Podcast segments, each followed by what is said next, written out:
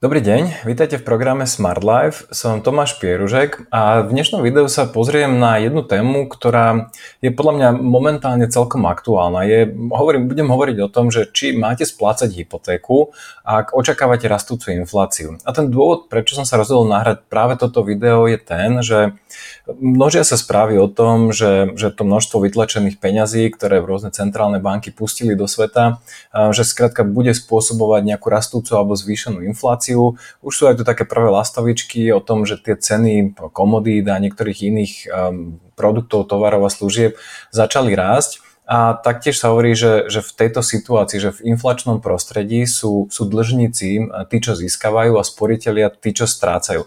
Dostanem sa k detailom, ale pozriem sa práve na toto, že či to naozaj platí a či to platí vo všetkých situáciách, vo, vo všetkých um, inflačných situáciách. O čom teda budem v tomto videu hovoriť? Budem, pozrieme sa najprv na také úplne základné fakty, definície a popis vlastne toho, že čo to vlastne je inflácia, aké druhy inflácie sú, ako sa počíta a tak ďalej. Potom sa vyťahnem moju kryštálovú vešteckú gulu a budem hovoriť o tom, že, alebo pozriem sa na to, že či teda bude tá inflácia naozaj rásť, alebo či možno dojde práve k poklesu inflácie, respektíve či príde k deflácii, to znamená, že, že k poklesu, poklesu cien. Pozriem sa aj na to, že, že čo by ste mali robiť, lebo čo je, čo je takéto zásadné um, pre vás, um, ak príde k inflácii. Ak, ak príde tá inflácia, uh, čo je to najzásadnejšie, čo musíte spraviť, čo sú také tie hlavné kľúčové faktory a od nich sa budeme potom ďalej odvíjať, že okay, čo sú tie ďalšie kroky, najmä ak sa budeme pozerať napríklad o, o splácaní hypotéky alebo nejakých dlhov, ktoré by ste vy mali, ktoré, ktoré, ktoré momentálne máte. Pozriem sa aj na tú na to, čo som hovoril už pred chvíľočkou, že či naozaj pri, pri inflácii tí dlžníci získavajú. A ja, pozrieme sa na konkrétny príklad toho, že ako, ako inflácia rozožiera úvery, ale ja, ja v tejto časti sa pozriem na to, že či naozaj uh, tí dlžníci, uh, ktorí majú dlhy a počas inflácie, či naozaj získavajú a taký jeden krátky spoiler vopred, e, nie je to úplne vždy tak, že, že dlžníci vyhrávajú v, v období inflácie a tí, tí sporiteľe, ktorí majú hotovosť na účte, vždy prehrávajú. A, ako, ako taký, taký, e, taký e, neviem, ako by som to nazval, ale ako taký výkričník tomu, že, že, že čo tá inflácia naozaj dokáže spraviť a, a ako to vyzerá v realite, ak sa vymkne spod kontroly inflácia, eh, sa pozriem práve na príklad tej situácie, aktuálnej situácie vo Venezuele. Nie je to nič, čo sa stalo ako Weimarská republika pred, ja neviem, 100 rokmi, alebo ešte niečo skôr, nejak, počas eh, nejakej rímskej ríše alebo Francúzska um, za, za rôznych kráľov Ludvíkov. Budem sa pozerať na konkrétne niečo, čo sa deje teraz posledných pár rokov vo Venezuele, ktorá bola relatívne nazvime to, že vyspelá krajina a momentálne v obrovských problémoch a uvidíte, že čo tá inflácia v tej krajine spôsobila, aké, aké dopady, aké hrozivé až dopady môže mať taká veľmi vysoká inflácia, ako je momentálne napríklad vo Venezuele.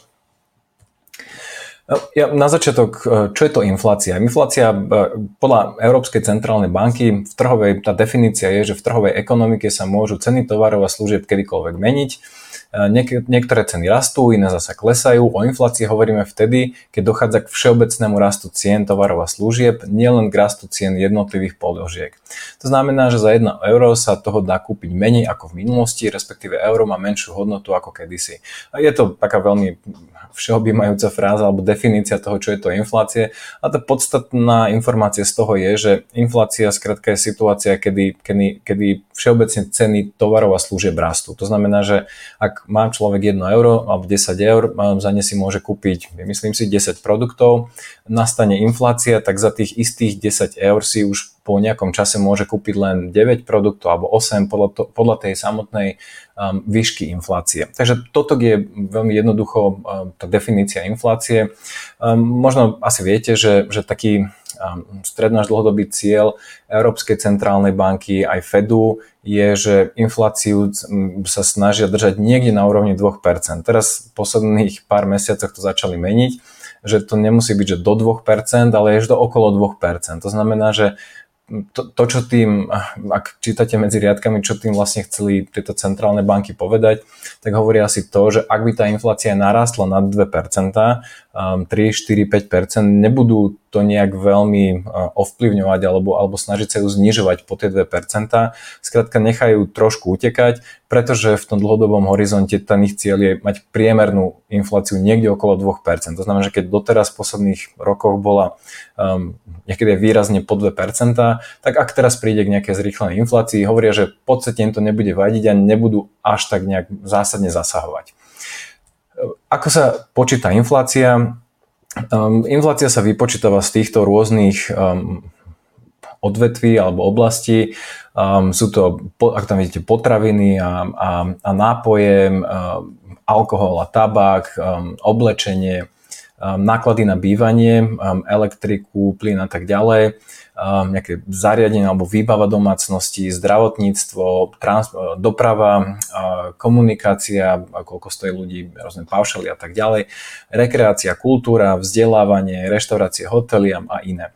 Každá z týchto položiek má ale svoju váhu, to znamená, že napríklad ak sa nemýlim, tak káva, čaj má tam hodnotu niekde okolo 0,4%, ale uh, ako tuto vidíte, um, um, benzín, uh, diesel a tak ďalej, skrátka to má 4% hodnotu v tom, uh, v tom, v tom indexe. Takže ak, ak narastie cena benzínu, to má o mnoho vyšší vplyv na tú, na tú na to, že vypočítavanú priemernú infláciu v eurozóne.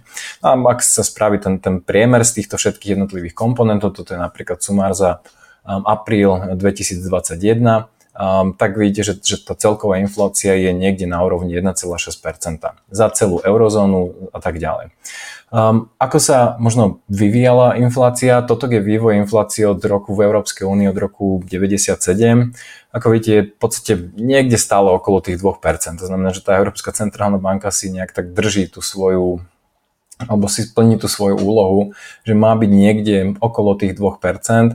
A v poslednom teraz e, v tomto závere už tých posledných, ja si sekundičku pomôžem týmto ukazovatkom, a tuto už, už na konci, toto je to, o čom sme hovorili o tom spomínanom náraste tej inflácie od januára 2021, kedy tá inflácia znova začína rásť a vyzerá, že prekoná teraz tú 2% hranicu.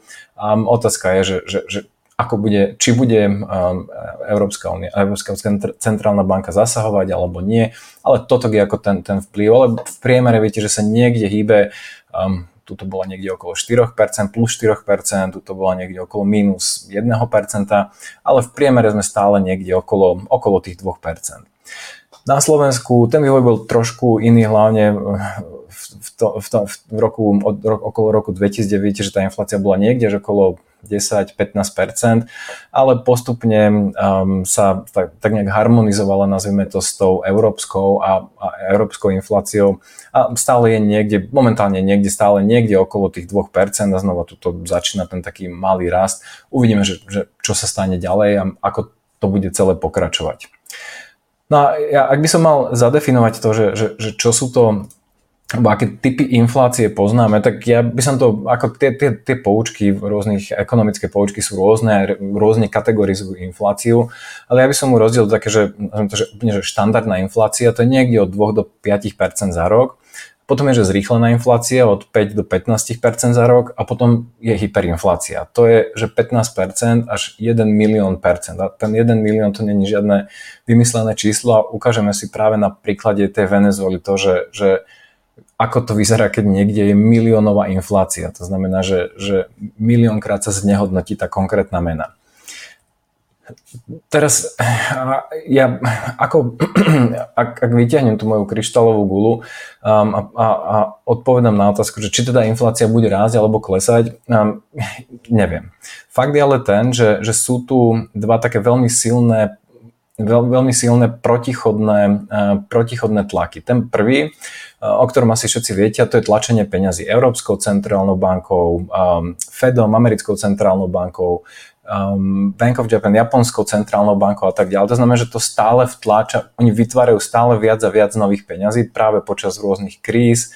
2007-2008 vytlačili množstvo peňazí, potom pokračovali v tlačení peňazí, teraz v covide vytlačili enormné množstvo peňazí a tá, tá základná poučka hovorí o tom, že ak, je, ak, ak, ak rovnaký počet tovarov naháňa viacej peňazí, ktoré skrátka vytvorili, no tak tie ceny jednoducho rastú. Um, nepôjdem teraz do detailov toho, že, že to až tak neplatí, pretože tie peniaze, ktoré sa vytlačili, ten problém je v tom, že oni, oni akoby ostali sedieť v tých bankách, že oni v podstate nerozhýbali tú, tú, tú volá sa to, že rýchlosť peňazí, oni skrátka sa nezačali hýbať v tej ekonomike a preto možno tá inflácia bola taká istá, ale to, toto je skrátka jeden taký veľmi zásadný trend, že skrátka veľmi veľké tlačenie peňazí. Na druhej strane takou, takou protivahou alebo proti protismerom proti, proti tomuto tlačeniu peňazí je enormný technologický pokrok, um, klesajúca demografia a globalizácia. Tieto tri podľa mňa faktory sú také, že najzásadnejšie um, deflačné faktory, to znamená, že ktoré pôsobia na znižovanie cien. Technologický pokrok, si uvedomíte, že, že čo teraz dokážete si kúpiť um, za rovnakú sumu, čo sa týka laptopov napríklad a tak ďalej. Um, ak ste si kúpili pred desiatimi rokmi laptop za, za 1000 eur, dostali ste tak, že v porovnaní so súčasnosťou uh, niečo akoby, akoby väčšiu kalkulačku. Momentálne tie laptopy za 1000 eur skrátka sú, sú niekoľko sto násobne rýchlejšie, lepšie a tak ďalej. Rôzne technologické pokroky v oblasti, v oblasti výroby, elektriny a tak ďalej. Skrátka, toto všetko spôsobuje, že mechanizácia, automatizácia, že to nerobia ľudia, ale skrátka všetko, veľa vecí už dokážu robiť roboty a tak ďalej. Toto všetko spôsobuje to, že, že tie náklady na výrobu rôznych produktov, služieb a tak ďalej výrazne klesajú klesajúca demografia, ono ešte to neprišlo, ten, ten úplný vrchol, ale má, ten vrchol demografický má nastať niekedy okolo 2000. Uh, teraz, aby som nepovedal nesprávne, uh, myslím, že to bolo okolo 2020, ale neviem, či to nebolo 2100, ale tá, tá demografia, hlavne v tých rozvíjajúcich, alebo v tých rozvinutých krajinách, um, hlavne Európa, Japonsko a tak ďalej, tam v podstate um, už bude mať ten, tá demografia klesajúcu tendenciu. A samozrejme, že menej ľudí, uh, ktorí si môžu kupovať produkty, pravdepodobne by mal znamenať uh, pokles cien a globalizácia. To, že v momentálnej situácii, alebo že, počas globalizácie sa presúva väčšina výroby do, do, do Číny, Indie a tak ďalej, to znamená jednoducho to, že to, čo robil niekto za, myslím si, 10 dolárov za hodinu, teraz to robí niekto v Indii za, za 2-3 doláre za hodinu. To znamená, že znova tie náklady výrazne klesajú, výrobné náklady, čo znova veľmi silno tlačí na, um, na znižovanie cien a, a, a, zni, a klesajúce ceny. Takže um, mne sa veľmi páči, aby som to mal tak veľmi jednoducho popísať, mne sa veľmi páčilo, ako Juraj Karpiš to nazval, že je to niečo akoby balón, do ktorého je, z jednej strany niekto fúka um, teplý vzduch, to sú tie európske centrálne banky, ktoré ktoré vytlačajú strašne množstvo peňazí a na druhej strane toho balóna skrátka všetok ten, alebo množstvo toho vzduchu uniká a, a snaží sa ten balón tak nejak udržať um, stabilne v nejakej, uh, v nejakej zóne. Ten, ak, ak sa pozrite, ak, si, ak sa zamyslíte nad tým, nad tým príkladom toho balóna, tak si uvedomíte, že uh, ono je to strašne ťažké a strašne krehké. Skrátka, ak sa niektorý z týchto faktorov um, zosilní, tak to môže veľmi rýchlo skrátka ten balón ustreliť jedno alebo, alebo do, do jednej alebo do druhej strany.